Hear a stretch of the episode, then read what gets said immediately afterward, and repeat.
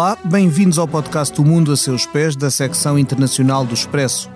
Estamos a gravar na manhã de segunda-feira, dia 7 de março de 2022. A invasão da Ucrânia pela Rússia dura há 12 dias, não se vislumbra solução, pelo contrário, acumulam-se sinais de tragédia humana num momento em que não é muito claro o rumo que esta guerra vai uh, levar nos próximos dias. Uh, o Expresso tem trabalhado para lhe trazer todas as notícias sobre esta guerra, mas também para ajudar a perceber o que está em causa e trazer-lhe um pouco uh, da realidade de onde as coisas estão a acontecer. E é nesse sentido que uh, escolhi o lote de convidados para esta semana. Tenho, tenho aqui em estúdio o Major-General Carlos Branco, autor de abundantes textos de reflexão sobre assuntos militares e resolução de conflitos e que tem a experiência de ter estado em cenários como o Afeganistão, onde foi porta-voz do comandante da força da NATO, ou os Balcãs, eh, onde esteve no âmbito de missões das Nações Unidas. Olá, Major General Carlos Branco. Muito bons dias, muito obrigado por este convite. Neste episódio participam ainda os enviados do Expresso à Ucrânia, que, eh, a partir da cidade de Lviv, têm eh, enviado imagens, textos, relatos, testemunhos. As reportagens deles podem ser lidas nas edições impressa e digital do nosso jornal. São eles a Ana França. Olá, Ana. Olá. E o ehm, Tiago Miranda. Olá, Tiago. Olá, bom dia. Ora bem, a, a sonoplastia deste episódio está a cargo do João Luís Amorim. E a conduzir esta conversa estou eu, Pedro Cordeiro, editor da secção internacional. Vou começar aqui pelo Major-General Carlos Branco para uh, pedir-lhe que nos tente explicar o que é que se passou nestes 12 dias, o que é que, o, a que é que estamos a assistir na Ucrânia? Estamos a assistir eh, a uma invasão que partiu da Bielorrússia da Rússia na zona leste e também a partir da Crimeia. E uh, encontramos nesta altura com as forças russas a controlarem grande parte da fronteira leste e sul da Ucrânia com, com a Rússia. O que se verifica é uma situação uh, com alguma dificuldade de explicar no norte, sobretudo à volta de Kiev, e algum progresso na zona leste e na zona sul. A zona sul, nesta altura, já conseguiram estabelecer ligação com as forças do Donetsk, a leste. Há ali uma bolha, que é Mariupol, que está por resolver. E nesta altura eh, temos algumas dúvidas do que poderão ser os desenvolvimentos militares a seguir, digamos a, a manobra operacional.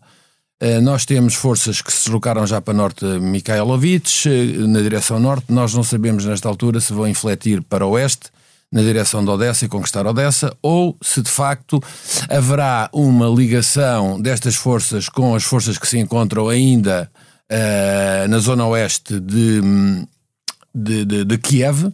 E se isso acontecer, vai ser uma situação dramática para as forças ucranianas, porque vão ser. Uh, Ehm, cercadas a oeste e a leste. Eh, veremos quais são esses desenvolvimentos. Há uma série de indícios que nos dizem que será de uma maneira, outros que nos dizem que será de outra. Mas para já, ehm, a tática russa.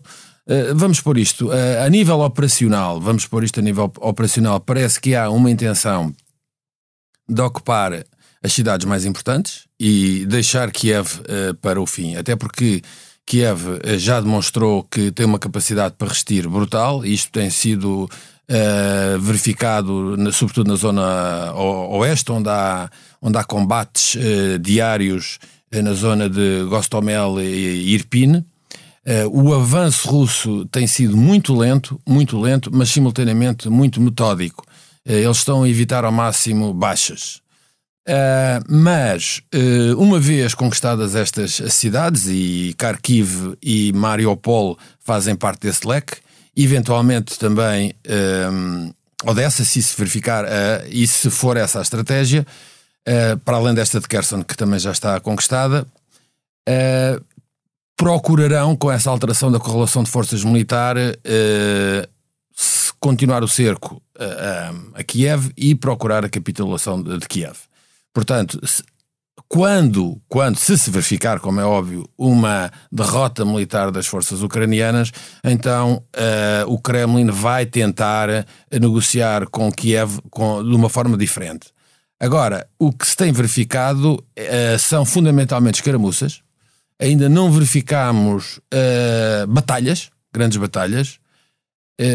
eu não excluo que isso venha a acontecer. E a acontecer é naqueles termos que eu lhe referi, quando as forças russas uh, conseguirem cercar uh, o dispositivo ucraniano que se encontra nesta altura uh, na zona centro do país. E é, um, e é um dispositivo bastante forte, muito bem equipado. Ehm, e a acontecer isto que eu estou a dizer vai ser dramático, porque. Então aí arriscávamos a a, assistir a, a, a, coisas de um nível que, que nestes 12 dias ainda não existiram. Exatamente, é isso mesmo. Bom, nós temos uh, dado aos leitores os, os relatos, uh, uh, os textos da Ana, as imagens do Tiago, e, é, e é para eles que me volto agora para lhes perguntar, porque Lviv é muito longe de, de Portugal, quer do ponto de vista geográfico, quer do ponto de vista da percepção da realidade, Hum, e pergunto-vos, pergunto, Ana, como é que se está a viver em, em Lviv, portanto, no ocidente da, uhum. da Ucrânia, numa cidade onde, onde ainda há, uh, muito, há muito mais jornalistas do que, por exemplo, em Kiev, onde praticamente todos os jornalistas estrangeiros acabaram por sair por motivos de segurança. Pergunto uhum. como é que em, em Lviv, como é que no dia a dia, como é que nas, nas ruas dessa cidade que, que o, o Tiago e tu têm percorrido, uh, como é que as pessoas estão a viver isto tudo? Um, olha, Pedro, eh, nós estamos aqui, está tá muito, muito frio. Nós viemos, fomos recolher umas histórias de manhã muito cedo e voltamos para o hotel. E eu estou-te a falar aqui da janela, ou estou-vos a falar, e, e consigo ver. Bem, não é muito diferente de qualquer cidade europeia média. As pessoas estão na rua, vão às compras, estão ao telefone, fazem fila para comprar eh, cafés que andam e depois percorrem as cidades com, com os cafés e, e as lojas, alguns restaurantes e lojas não essenciais estão de facto fechados ou então têm horários um pouco incompreensíveis. Já fomos a sítios que, que supostamente estariam abertos, mas não estavam, incluindo o Western Union, que também começa a ser complicado para uh, ter uh, acesso a, a, dinheiro e também só, só se pode levantar 30 euros por dia. Aqui, nessas pequenas coisas, nota-se que há alguma coisa errada aqui a acontecer, mas nas ruas não. Ah, as pessoas estão é a preparar-se muito para isso. Há, os restaurantes tornaram-se cantinas de, de, de, de comida em, em, produção industrial de comida, não é? E que mandam para, para, para refugiados internos, que mandam para a fila de, para as linhas da frente, que mandam para outras zonas que ainda não estão a ser atacadas, mas onde as pessoas já não, já não têm tanto acesso à, comida, porque obviamente a maioria das coisas estão a vir aqui do. A maioria está a vir aqui do Ocidente, da Polónia e de, e de aviões militares que estão a fornecer a comida aqui ele vive ao Ocidente, mas depois quanto mais para leste, mais complicado o acesso à comida e à água, eletricidade, internet e tudo isso. Portanto, ele vive neste momento, ainda não é uma cidade onde, onde se possa sequer dizer que, que, que, estás em perigo. Por exemplo, a sirene não toca, acho eu, há umas 20 horas, talvez. Uh, durante a noite não tocou e, tem, e no princípio tocava às vezes duas vezes. Portanto, acho que as pessoas, no princípio que nós notámos é que as pessoas estavam mais apreensivas. Agora, está tudo na rua outra vez, é um pouco a habituação à, à, à nova realidade, mas não, não sei, o Tiago também tem tirado algumas fotografias e, e também pode falar um, um pouco sobre isso. Sim, eu queria, eu, eu, por acaso tinha aqui uma pergunta para fazer ao Tiago que tem que ver precisamente com, a, com as imagens. Eu esta, esta semana, por exemplo, fiquei uh, impressionou-nos e tocou-nos a, a, a, fotografia uh, da autoria do Tiago que, que, ilustrou a primeira página do Expresso e, e pessoalmente as que me têm, as, as, imagens que me têm impressionado mais têm que ver precisamente com o impacto humano desta, desta guerra, com, com o transtorno e a destruição de, de vidas, de modos de vida, de cotidianos, de, uh, de, de famílias famílias, portanto, umas que se deslocam em conjunto, outras que estão separadas porque vêm mulheres e crianças e os homens estão obrigados a ficar na Ucrânia para combater. Um, e, e, claro que ainda não, ainda não, o que ainda não tivemos, uh, talvez pelo, pelo, pelo, que o, pelo que o Major-General uh, Carlos Branco estava a dizer, ainda não tivemos imagens de, vá lá, de, batalha, uh, de batalhas épicas, digamos assim, por dizê-lo de alguma forma. mas pergunto, como é que, como é, que é o trabalho de, de, de, fazer imagens de um país em guerra? Como é que um, como é que um, um repórter de imagem uh, lida e gere uh, a tensão entre vontade de informar, Uh, entre a sensibilidade evidente destas imagens, o respeito pelas, pelos envolvidos, uh, é, deve ser uma equação muito complicada, Tiago.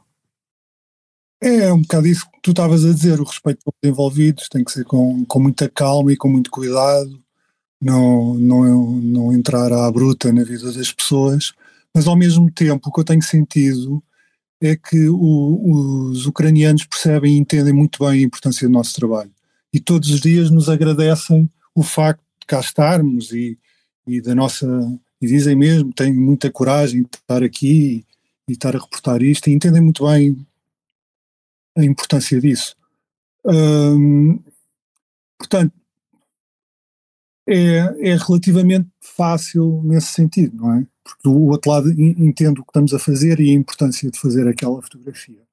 A maior dificuldade é quando fotografar o lado militar, porque eles estão num momento muito paranoico, estão, estão sempre à procura de infiltrados eh, russos ou, ou, ou, seja o que for, portanto, sempre que se apontar a máquina, mesmo que eu não esteja a disparar, se a máquina estiver virada para uh, qualquer coisa que seja militar, uh, somos logo parados e identificados, depois fotografam-nos a nós, fotografam os passaportes, depois querem ver as fotografias, depois perguntam o que é que estamos a fazer, uma série de perguntas, mas o que acho que no contexto também acaba por ser natural e, e temos que nos relacionar com isso com a maior naturalidade possível.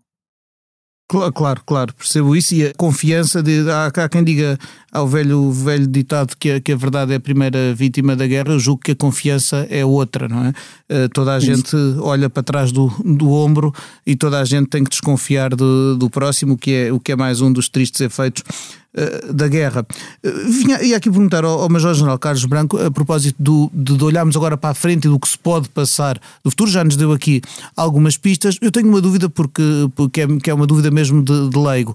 Ouvimos ao longo da semana passada, e desde que esta invasão começou, uh, anúncios de ajuda militar à Ucrânia, de, sobretudo a nível de, de, bom, de armamento, de equipamento, logística, isto uh, são, são coisas que demoram o seu, o seu tempo a efetivar. O que eu lhe pergunto é quando é que se, é que vamos, é que se vai começar a sentir no terreno o, o reforço da, das forças ucranianas por esta ajuda ocidental e que diferença é que, é que ela poderá fazer? Bem, antes de mais diria que hum, essa ajuda que tem sido ultimamente eh, manifestada é, vem muito tarde. Uh, e a forma como ela vai ser utilizada uh, está para ver o efeito. Isto é completamente diferente da ajuda que foi disponibilizada antes de se iniciar o conflito.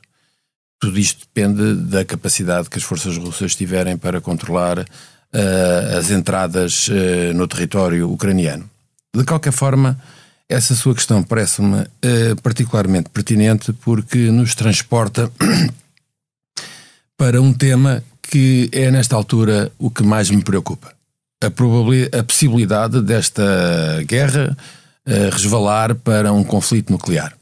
E tem havido desenvolvimentos nas últimas semanas que hum, são extremamente preocupantes. Nas últimas semanas, peço perdão, nos últimos dias, até diria nas últimas 24 horas, que são uh, extremamente preocupantes, uh, nomeadamente este anúncio de que a Polónia e a Roménia poderia disponibilizar aviões para, um, para as forças ucranianas isto de facto eh, já está a ultrapassar de uma forma eh, muito significativa o espaço eh, da Ucrânia, está-se a regionalizar, mas há uma série de outros desenvolvimentos, nomeadamente a utilização de aviões de reconhecimento estratégico a partir da Roménia, que estão a apoiar as forças de defesa aérea uh, ucranianas. Já estamos a falar de Estados-membros da NATO exatamente, diretamente no Exatamente. Conflito. O que eu queria alertar uh, é o seguinte: a probabilidade uh, de avançarmos para um conflito nuclear aumenta todos os dias. Eu, nesta altura, diria que hum, a probabilidade, se é possível uh, identificar isto em termos de probabilidade, andaria nos 30%. É, eu, é assustador. É assustador, é assustador. Eu penso que nós não estamos a ter a percepção disso. É, e eu acho que este tema tem que se trazer para o debate. E o que, o que é que leva a, esse, a essa, essa avaliação? Ou seja, como é que, como é que se chega a, esse, a essa ponderação?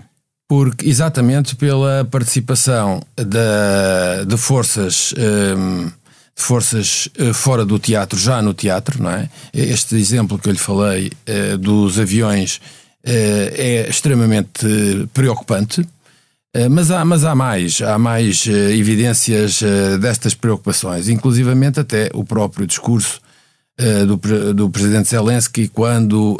Um, quando na Conferência de Munique até alertou para, para a possibilidade de da Ucrânia uh, abandonar o protocolo de, de Budapeste de 1994. Mas a questão que se coloca aqui é fundamentalmente a retórica que temos assistido por parte dos uh, grandes dirigentes uh, europeus e, e, e americanos. Por exemplo, houve um senador americano que apelou ao assassínio de, de Putin. Uh, portanto, temos que ter muito cuidado com esta retórica. Eu penso que deveria prevalecer uma retórica que ajudasse a pôr água na, água na fogueira em vez do contrário. Portanto, um, ehm, é a altura, é a altura de termos adultos na sala, alguém ganhar juízo e procurar negociar uma solução que, que permita uh, terminar este conflito. E não é isso que estamos a verificar. Eu alerto, alerto para uma questão. Neste conflito, muito dificilmente iremos ver aquilo a que se chama, na, do ponto de vista da teoria da, da resolução de conflitos, um impasse doloroso. Penso que esse impasse doloroso não vai acontecer, porque isto vai ser dirimido entre Moscovo e, e, e que é, eh, entre Moscovo e, e Washington. Kiev aqui uh, fará aquilo que lhe for dito para, para fazer um, e, e, e, é, é aqui que nós temos que, eh, temos que atuar. Tem que haver um movimento para a paz. E esse movimento para a paz uh, tem que ser uma ação que mobilize uh, os políticos a nível uh, da Europa, porque senão não vamos a lado nenhum. Aliás, a Europa já está a ser martirizada e será uma das grandes vítimas deste, deste acontecimento. Eu só alerto para uma coisa, que é a partir do, a partir do lançamento do primeiro míssil intercontinental, depois a seguir não há volta a dar-lhe. E depois é, é, não vale a pena estarmos a queixar porque o mal está feito. Portanto, eu, este será o grande apelo que eu faço. O grande apelo que eu faço. Levem a sério isto que eu estou a dizer, porque a probabilidade existe e tem aumentado diariamente. Eu poderia elaborar sobre uma série de indicadores que me levam a esta esta conclusão. Esta, volto-me agora aqui para, para a Ana e para o Tiago para, lhe, para lhes perguntar se esta percepção, a percepção do risco eh, que se corre e do, e do, falar do cenário mais gravoso eh, que pode, que pode materializar-se nesta guerra é algo que esteja presente na, na mente e no espírito das, das pessoas da Ucrânia uh, com quem uh, têm convivido uh, nestes dias. Sim, está, está presente e, na verdade, até diria que é a única coisa que os preocupa, essa questão nuclear. Por isso, as, as pessoas aqui, na verdade, totalmente de acordo com a necessidade de paz, mas se calhar as pessoas aqui já estão um bocadinho para lá, entendem que é preciso paz, claro, mas é de tal o, o, a raiva já está a funcionar como, como um combustível, não é? Já, já há imagens horríveis de famílias mortas quando estavam a tentar fugir, de corredores humanitários que não foram respeitados, portanto, eu não sei se as pessoas vão aceitar uh, muito bem dar algum, algum tipo de benesse ou de, ou de benefício da dúvida uh, ao Kremlin, sinceramente. Uh, não acho. As pessoas têm medo nuclear, sim, falam-nos disso, mas não têm medo nenhum da luta corpo a corpo. eles acham que estão a ganhar a guerra, não, não, não, não houve uma pessoa que nos dissesse que Lviv poderia cair ou que, ou, ou que a Ucrânia podia ser russa, nem sequer. Nós perguntámos, insistimos, insistimos, eles não falam disso, não vai ser, não vai ser, não há hipótese nenhuma, não vai acontecer. Portanto, há muito essa hum, as pessoas estão muito motivadas para a resistência. Há pessoas aqui a treinar todos os dias, pessoas muito novas, rapazes muito novos, treinos de civis Portanto, isso já parece que é um passo que já, que já está dado, não é? Que as pessoas estão à espera que os russos, claro, façam avanços, mas, mas estão, acham que, que os ucranianos estão a resistir muito bem, que, que as tropas estão, estão motivadas e estão com força e pedem, não pedem dinheiro, não, até houve pessoas que nos disseram que não tinham necessariamente de ser da NATO ou da União Europeia, porque economicamente eles safam, só querem que nós continuemos a enviar armas e, e, e, que, e, que, se imponha aqui uma zona de restrição aérea, o que, claro, eu percebo, seria basicamente entrar numa guerra com a NATO. Portanto, eles não percebem porque é que nós não fazemos isso, claro que há razões para isso, mas aqui é o que nos pedem, não, não é preciso aceder à União Europeia amanhã, não é preciso aceder à NATO, nós safamos se não houver bombardeamentos de cima, não é? Se houver uh, guerrilha, se houver uh, russos contra ucranianos na rua, eles acham que ganham, não é? É mais aquela questão de, dos mísseis estarem a cair em cima de cidades e isso não ser controlável por eles. Uh, portanto, acho que isso, a questão da paz, não sei se o Tiago tem a mesma percepção, acho que sim. Um, sim, senhor, claro, toda a gente quer a paz, mas querem maioritariamente uh, combater os russos um, e, e, não nos passa pela cabeça, perguntámos aqui ao, ao governador se Lviv poderia ser o, o, o último reduto da resistência, tipo uma capital, não é?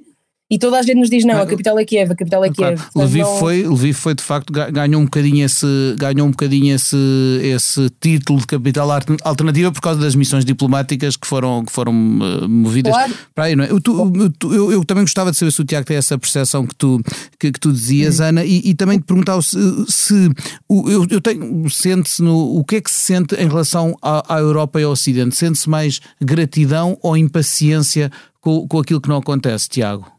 As duas, as duas coisas, mas o Tiago pode responder, sim. Sim, o, o mindset aqui já é outro. O, o, eles estão, toda a gente está preparada para a guerra, todos acham que, que os russos vão chegar mais cedo ou mais tarde, e nós saímos de Lviv e vamos a qualquer aldeia, e tens aldeias inteiras a prepararem-se para a chegada dos russos, do ponto de vista bélico, a fazer barricadas, a fazer eh, redes camufladas, a arranjar armas onde podem, a fazer coquetéis Molotov, mas estamos a falar de desde uh, crianças a, a, pessoas mais velhas, toda a Formados, gente, toda a gente ajuda, ajuda como pode nessa preparação. E estamos a falar, falar de aldeias com algumas centenas de habitantes, uns milhares? Sim, sim, sim. Para, para, eles nem lhes passa pela cabeça qualquer cedência uh, aos russos.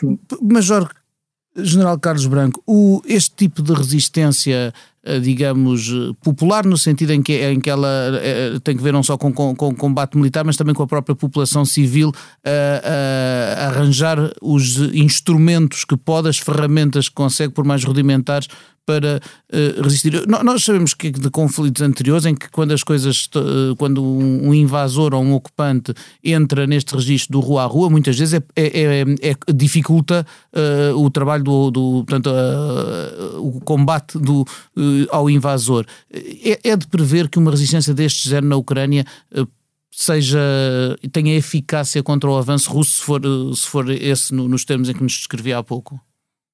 Um, foram levantadas aqui uma série de questões sobre as quais eu gostaria de me pronunciar. Claro. Uma delas prende-se com a paz. Eu não referi uma coisa que é crucial, que são os termos em que essa paz vai ser feita. Sim, temos que falar disso também.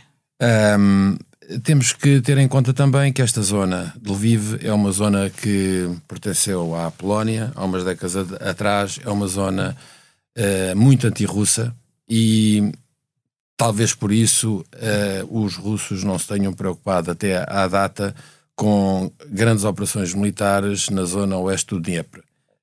O que temos verificado são fundamentalmente ataques aéreos uh, para destruir instalações militares. O que significa que uh, a Rússia está particularmente interessada do ponto de vista ter territorial em duas regiões. A zona a leste do Dnieper, e depois toda aquela zona que da costa sul da Ucrânia, uh, que faz. Uh, o Mar Negro, toda, toda a costa e do o Mar, Mar da, da Azov, Azov, Exatamente. Eventualmente poderá ir até às proximidades da Transnistria, na, na Moldávia, e isso é uma zona que é conhecida pela nova Rússia e hum, poderá também estar no cálculo estratégico de, de Putin. Portanto, a zona a oeste para já uh, tem sido poupada à guerra e não, quer dizer, não, não, não tem conhecimento de unidades militares uh, nessa zona. Uh, a zona mais a oeste onde temos unidades militares tem sido na zona de, de, de oeste de, de Kiev. mas há, há aqui uma série de questões que eu gostaria de colocar. Uma delas é percebermos que já se sabia, antes de começar este conflito, que não iria ter a participação de forças europeias. E isso está-se a verificar. Aliás, nós, quando nos envolvemos em determinados conflitos, temos que fazer uma, um cálculo adequado da correlação de forças e perceber o que foi a história. Uh, nós temos o exemplo da Geórgia, o que aconteceu com o Saakashvili. E 2008. Por, exatamente. E deveríamos perceber que o Ocidente não vai interferir militarmente. Apoia, mas fica por aí.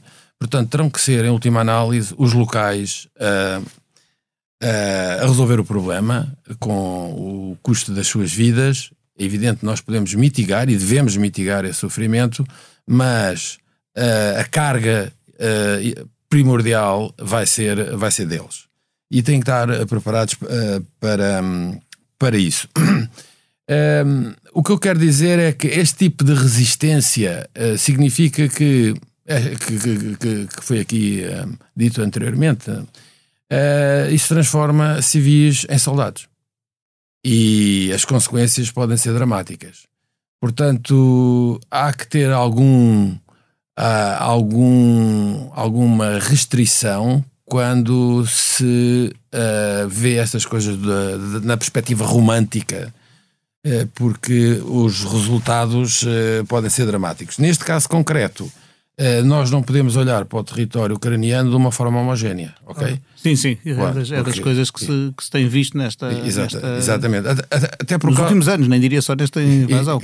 É? Exatamente, aliás, o, é, costuma-se dizer o povo ucraniano. É que não existe um povo ucraniano. Claro. Nem, é que nem sequer, pelo que eu tenho percebido e ao longo dos últimos, dos últimos tempos, é que nem sequer nas zonas ditas mais ocidental ou mais russófona há essa homogeneidade. Exatamente. Quer dizer, eu quando eu estou a dizer que não existe um, um, um, povo ucraniano, eu tenho que fazer aqui um disclaimer, que senão dizem que eu estou a, a mimetizar o discurso do Putin. Não, percebemos que não é isso que, que O que eu estou a dizer é que existem vários povos ucranianos, não é? Claro. Aliás, eu eu costumava na brincadeira, uh, para perceber uh, qual era a origem étnica de um ucraniano, perguntar-lhe o nome.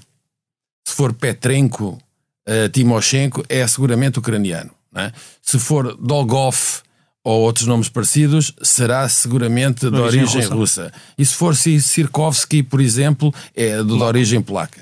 Portanto, existem vários grupos. Estes grupos não se limitam é, é, é, aos, aos, polacos e aos ucranianos. Claro, claro. E, e, nem a pertenção a um grupo dita imediatamente uma posição política. É? Exatamente, exato. aliás. Pode fazer, haver tendências e maiorias. E fazer isso é, de, um primeirismo brutal, claro, não é? Claro. Uh, e temos depois uh, minorias significativas uh, húngaras, romenas. Aliás, o, o presidente Vítor Orbán tem tomado posições públicas relativamente a essa matéria e à forma como ele considera que a minoria húngara tem sido discriminada, a falta de acesso à sua cultura, língua, etc, etc. Mas isso também tem sido a questão, uma questão colocada pelo presidente romeno, não de uma forma tão insistente. Mas voltando à sua questão uh, crucial, não é?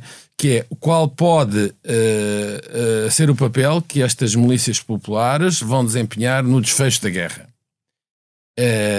Eu não gostaria de me pronunciar, porque nesta altura não tenho informação suficiente. O que eu lhe posso dizer é que uh, esta resistência no Oeste veremos se vai ser necessário ou não. Okay. Porque tudo isto se vai decidir no leste e fundamentalmente em Kiev. Kiev.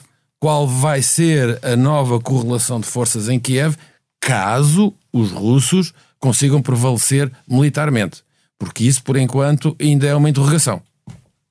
E os termos da paz de que falava há pouco, falava, falava há pouco e eu concordo no, na necessidade de refletirmos sobre em que termos é que uma paz pode ser firmada. Bom, uh, nós temos já as condições uh, feitas pelo presidente Putin. E a grande questão é até que ponto nós estamos disponíveis para aceitar, naturalmente, não a totalidade das suas exigências, mas algumas. E acho que, para mim, uma delas é crucial. É garantir que a Ucrânia não seja membro da NATO. Ou seja, se é alguém que Putin jamais cederá. N não vai ceder. Aliás, é bom que nós aqui no Ocidente nos eh, convençamos uh, de uma coisa. A Ucrânia, eu tenho dito isto repetidas vezes, uh, às vezes soa que, enfim, conversa fácil, é? a Rússia nunca vai permitir que a Ucrânia e a Geórgia entrem na NATO. Como não vai permitir que nenhum país do Cáucaso do Sul entre na NATO. Ponto. E ou percebemos isto, ou então vamos todos para o holocausto nuclear. E é isso que vai acontecer. Porque ou nós, de facto, eh, percebemos que Putin está já a entrar numa onda de jogos de soma negativa, que não está preocupado em perder se os outros também perderem, ou nós percebemos isto, ou então isto vai ser a catástrofe. Perguntava-lhe aqui uma coisa, falando, falamos sempre, estamos sempre a falar de Putin, Putin, Putin, e é, e é, é evidente que, que, a vontade e o poder de um homem só está a ter um, aqui um, um impacto e uma, e uma dimensão eh, impressionantes. Mas pergunto-me, da mesma forma que não há uma unanimidade monolítica na Ucrânia, ela também não há na Rússia. Nós temos visto protestos, temos visto uh, uh, com risco pessoal, milhares de pessoas saindo à rua, saem à rua sabendo que sair à rua em Moscou não é, não é sair à rua em Lisboa para protestar. Uh, e, e, dentro do regime, há alguma hipótese de os custos que esta guerra está a causar à Rússia, políticos, económicos, sociais, diplomáticos, uh, porem em causa o poder de Vladimir Putin?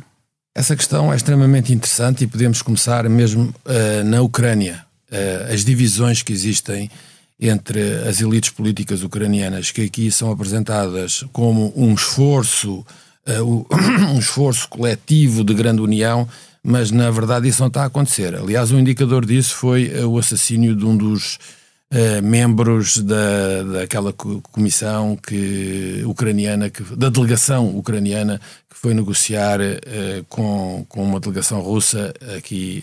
Já fizemos, salvo erro, duas rondas. Já houve duas rondas. Duas rondas Está uma terceira prevista para o fim do dia de hoje. Exatamente, exatamente. O que acontece é que, normalmente, uma ameaça externa uh, tem a finalidade de cerrar fileiras uh, nas elites políticas contra o agressor Sim. externo. O que se tem verificado, isso é, seria uma conversa extremamente interessante, que poderíamos ter noutra altura porque é comprida, uh, o que se tem verificado é o aproveitamento de determinados grupos na Ucrânia para ganharem poder numa luta com uma componente intestina e fraticida. e isto é uma coisa muito importante que a Rússia está a tirar partido. Relativamente à questão do que colocou na Rússia, eu acho que a sua pergunta é extremamente pertinente porque uh, penso é, que é errado uma ideia que se discute aqui no, no Ocidente de fulanizar, fulanizar a política do Kremlin uh, no Putin. Eu penso que isso não é estratégia porque a situação é muito mais profunda e muito mais complexa. Uh, e, e, levantou bem a questão até que ponto a elite política russa está unida para este uh, combate. Enquanto a situação. Uh, repare, isto é tudo uma questão de correlação de forças. Enquanto cheirar a vitória, eles vão estar unidos, mas estão na expectativa para, se algo correr mal, então existir também uma luta fraticida para, uh, para o poder. É? Agora, há outra questão que também tem que ser salientada. Este problema que nós estamos, uh, que temos pela frente da Ucrânia, que é um problema longo que se prende com o alargamento de, da NATO, uh, temos que perceber que isto é, é existencial. Eu, eu, é percebido como existencial. Eu não, agora não vou tomar uma posição a dizer que é existencial. O que interessa são as percepções. E é, é percebido como existencial. Para os russos. Para os russos. Repara uma coisa. Este problema tem sido debatido pelo Kissinger, pelo Mearsheimer, por N, uh, N especialistas em relações internacionais. Esta questão é clara e, e tem que ser discutida. Uh, e até às últimas consequências. No dia em que uh, existir um compromisso, que no fundo é isso que o, que o Putin quer, que a Ucrânia não vai entrar na NATO e que são dadas garantias de que não serão instaladas unidades e equipamento militar estrangeiro na Ucrânia, isto acaba a seguir. Portanto, é aqui que nós estamos. Eh, e eu acho, por uma questão de bom senso, deveria de haver concessões. Concessões. Porque as concessões permitem-nos fazer um jogo de soma positiva. Ganham todos. Ganham todos. E a Ucrânia pode ser membro da União Europeia, pode ser uma democracia liberal. Nós temos experiências uh, no, por exemplo, o caso da Finlândia e da Suécia, quer dizer, nunca houve uh, uma postura agressiva, uh, suspeitosa da Rússia relativamente à Finlândia, não é? E num, num cenário desses, quais seriam as cedências da Rússia? As cedências da Rússia, basicamente, era ceder naquele capítulo em que diz que a NATO teria que regredir até a, a 1997, porque 1997 é, é o ano em que do Founding Act uh, entre a NATO e, um, e, a Rússia, e de facto uh, está criada uma situação no terreno que faz sentido que não. Quer dizer, não faz sentido. Eu penso que os russos puseram isso no pacote das exigências exatamente para ser aquilo em que vão, em que vão ter que ceder, não é? Agora, eh, temos de ter em conta que uh, há há que ter adultos na sala. Nós não podemos pôr uh, equipamento eh, nuclear, ou que pode ser rapidamente transformado em equipamento nuclear, nas fronteiras da, da Rússia. Quer dizer, nós temos que arranjar aqui um sistema, uma arquitetura de segurança para vivermos em paz e não gastarmos dinheiro desnecessário em armamento quando esse dinheiro é necessário para outras coisas, nomeadamente para a saúde, para, para, para a educação, para o desenvolvimento tecnológico. Aliás, esta questão do desenvolvimento tecnológico na Europa é crucial, porque os europeus também parece que não perceberam que estão a perder todos os dias. Uh, uh, neste domínio, por exemplo, enquanto falamos da, do domínio da nanotecnologia, Quer dizer, a Europa está todos os dias a perder uh, terreno relativamente aos Estados Unidos e relativamente à China. E eu pergunto-lhe quantas grandes tecnológicas é que existem europeias? Eu só conheço americanas. As Apples, as, as Microsofts, a, a Amazon, etc, etc. A Google, pronto. Não há... A Europa tem que perceber isto. E se não perceber isto, é, é, vai ser perder terreno diariamente. O que é que isto tem a ver com esta conversa? Tem a ver com esta conversa que nós uh, temos que ter do lado europeu uma política verdadeiramente europeia que defenda os interesses europeus, percebermos que nós estamos numa competição global e se não tivermos isto em, em, em consideração, vamos daqui a algumas décadas uh, ser um, uns atores absolutamente irrelevantes na cena internacional. Portanto, em última análise, o que me parece uma questão inultrapassável é Independentemente, repare, eu não estou a fazer juízos de, de, ética nem de moral, porque isto, quando toca a questões de sobrevivência, a moral desaparece. E as guerras têm que ser vistas um pouco nesta, nesta perspectiva. Eu sei que é muito doloroso, é muito ingrato dizer, dizer isto, mas isto é um facto. Repara uma coisa: se nós compararmos guerras desta natureza que aconteceram noutros locais, chegamos às mesmas conclusões. Vamos ter com certeza ocasião de, de, refletir mais sobre este tema à medida que vamos assistindo ao avanço, uh, ao progresso, de, à evolução desta guerra no terreno. E é para o terreno que me volto outra vez para uh, pedir aqui à, à, Ana e ao Tiago, uh, não tanto para lhes fazer uma pergunta concreta, mas para.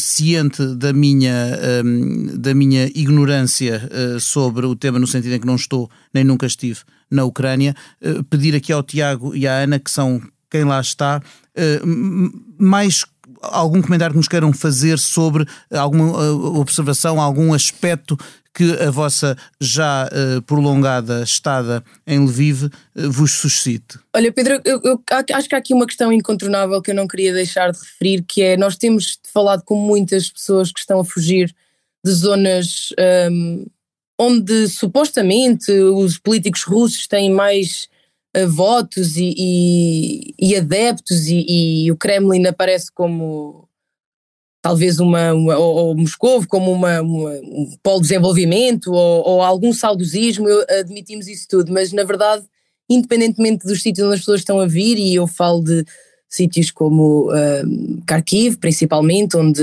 onde a população 60% é falante nativo de russo e, e, e houve uma, uma, uma, senhora que nos marcou bastante aos dois, que, que é a Nina Petrova, que é de Kharkiv e chegou aqui e disse-nos que sonhava em russo, falava em russo e que os pais nem sequer sabiam falar outra coisa assim tão bem, arranhavam ucraniano. Portanto, hum, essa questão que que a Ucrânia não é uma sociedade homogénea, obviamente, a história não, não o permitiria, hum, não quer dizer que as pessoas que, que, que partilham talvez mais laços com a cultura russa estejam de todo se não é satisfeitos, mas se querem eh, em paz ou, ou, ou apoiem ou entendam de todo a invasão. Porque... Eu não sugeri isso. Sim, sim, claro, claro. Estão a vir para este lado, não estão a ir para a Rússia, não é? Portanto, logo aí há, há, há uma questão de proteção que não sentem do outro lado, não é? Portanto, não, não, são, não, não estão a, a tentar. Os corredores humanitários hoje foram abertos para a Bielorrússia e para a Rússia, e obviamente o governo ucraniano já negou que isso que fossem utilizar esses corredores humanitários. Portanto, isso é, acho que é uma, é uma parte importante do, da, do, do, problemática que é um, nas eleições de 2019, até em Kharkiv um, o Zelensky ganhou, não é? E em 91, quando houve o referendo da independência, todas as regiões votaram por uma Ucrânia independente, todas.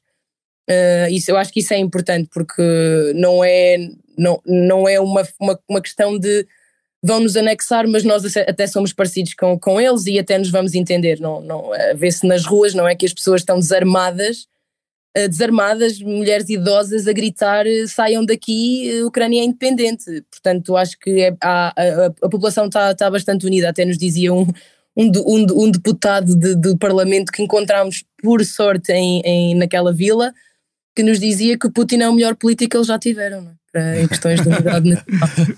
uh, Tiago, algum comentário, alguma impressão que tu gostasses de destacar? E só para acrescentar aqui ao que a Ana estava a dizer, na Ucrânia toda a gente fala russo não é? Ou, ou, ou, consegue comunicar em russo. E as pessoas, neste momento, toda a gente que encontramos, simplesmente se recusa a falar russo. É uma coisa uh, impressionante, de facto. Uh, a percepção que temos é que esta guerra uh, está a servir, acima de tudo, para unir e enaltecer a identidade ucraniana. É uma coisa impressionante que se sente aqui deste lado. Face a um inimigo comum Serra-se fileiras. Já vai. É, eles, neste momento, o mundo divide-se em dois: os ucranianos e os russos. E... Sim, o que, não, o que pode, o que obviamente pode degenerar em algumas injustiças com cidadãos russos que vivem cá há muito tempo ou que ou bielorrussos mesmo, não é? Que, que pronto, tinham uma vida e se calhar vão ser alvo de, por exemplo, nós falámos com um bielorrusso a, a fugir daqui, não a fugir dos russos, mas porque já lhe tinham batido à porta do apartamento dele em Kiev que hum, porque ele, sabiam que ele era bielorrusso e ele estava cá há nove meses, fugiu do regime de Lukashenko porque era, era contra o regime e bateram-lhe aqui, não é? Portanto, há, claro que vai haver esses exageros e, e, e, e será dramático se, se, a guerra continuar. Um, podemos ver atrocidades uh, dos dois lados, que, que obviamente já estão a acontecer, como em, como em qualquer guerra. Não? É? Exatamente. Sim, até, até, até aqui na Europa já se tem assistido a alguns, uh, a alguns atos de, de, de, agressividade e discriminação contra russos que, uh, obviamente, como dizias, são, são, de, são de grande injustiça, até porque claro muitas, então, então as pessoas que estão aqui eh, na Europa e que saíram da Rússia, muitas delas eh, possivelmente até o fazem porque não, por não se sentirem bem num regime como o de Vladimir Putin. Eh, entretanto, estamos a chegar ao. Exato. A paranoia, não é? Porque as pessoas agora tudo é, tudo é sabotador, tudo e, pode pronto, ser. Exatamente. Para ser pago dos russos, tudo pode ser para o Kremlin, é, por, ir, por dinheiro, por tudo, não é? Há que ir à, à filigrana e à, e à escala de cinzentos, e é, e é isso que, e é isso que o, o, as reflexões do Major-General Carlos Branco e o trabalho de reportagem da Ana França e do Tiago Miranda têm ajudado o, o Expresso a fazer. Diga, diga, Sr. Major. Um, eu gostaria ainda de me pronunciar sobre esta questão da no-fly zone. Ah, ok, ok, sim, sim, sim, sim, acho, acho que é uma boa, uma boa ideia, porque tem-se falado muito nessa. Exato, exato.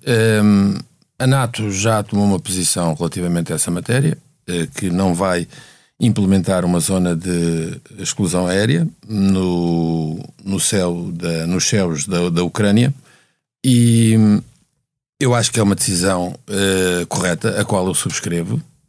Embora eu, como analista, prefira tomar posições mais neutrais, mas neste caso concreto uh, vou fazer uma exceção uh, e dizer que subscrevo essa posição do, da NATO, que foi expressa há uns dias pelo secretário-geral Jens Stoltenberg.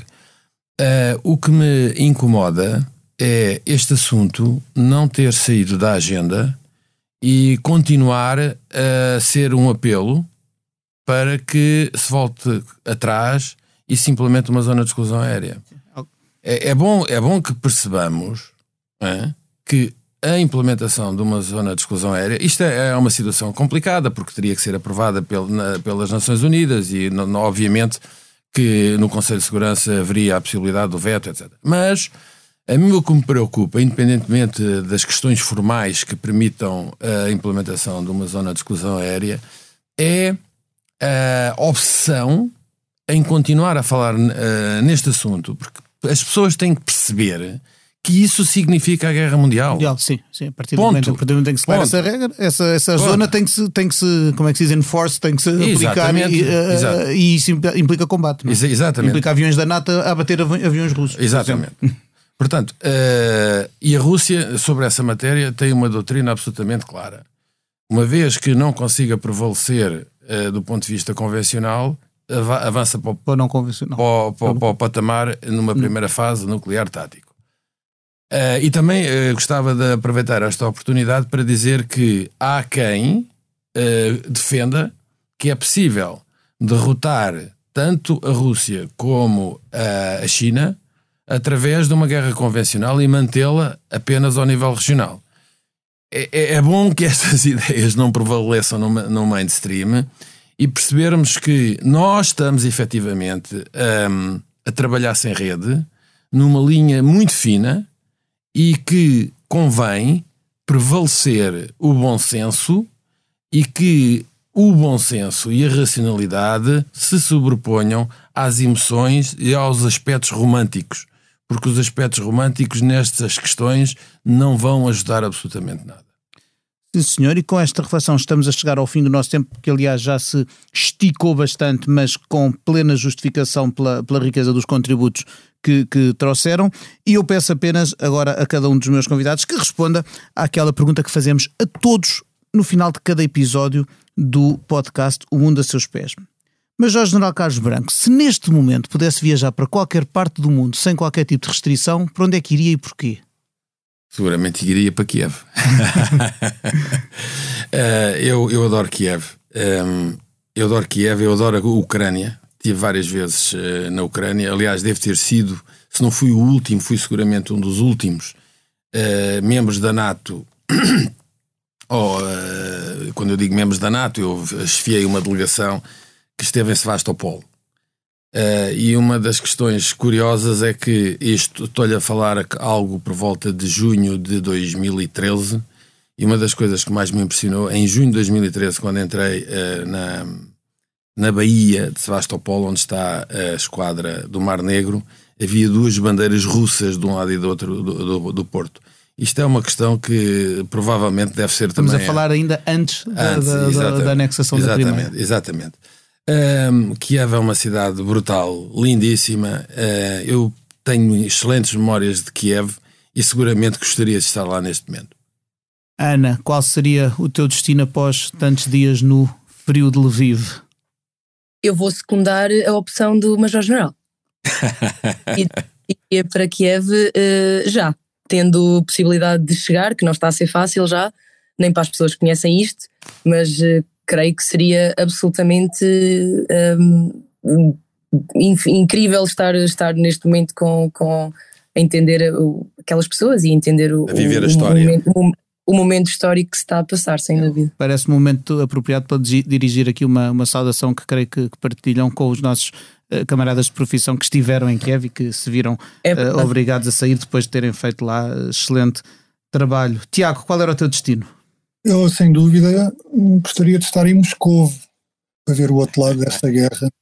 Uhum. Muito bem, parece-me um, um, um, equilíbrio muito, muito bom e, ninguém, saía de, ninguém saía das guerras nem de, de cenários, ficaríamos não, todos em cenários. Era muito. Eu, eu, eu, eu calculei que com, no, no, na situação em que estamos a gravar este podcast que hoje não me fossem aparecer aqui eh, praias exóticas nem, uh, nem museus eh, interessantes nos destinos uh, escolhidos. Bom, resta-me agradecer a todos a vossa, a vossa participação neste episódio, Major Geral Carlos Branco, Ana França, Tiago Miranda, enviados do Expresso a Lviv, e ao João Luís Amorim que tratou da parte técnica da edição deste episódio, mas sobretudo a si, caro ouvinte, que está aí uh, todos os dias um, a ouvir os nossos podcasts. O Mundo a Seus Pés volta daqui a duas semanas com outros assuntos, ou se calhar o mesmo, uh, e, e, outros convidados. Uh, para a semana estará aqui, como sempre, a Cristina Pérez com o África Agora. Até lá, até breve, até sempre.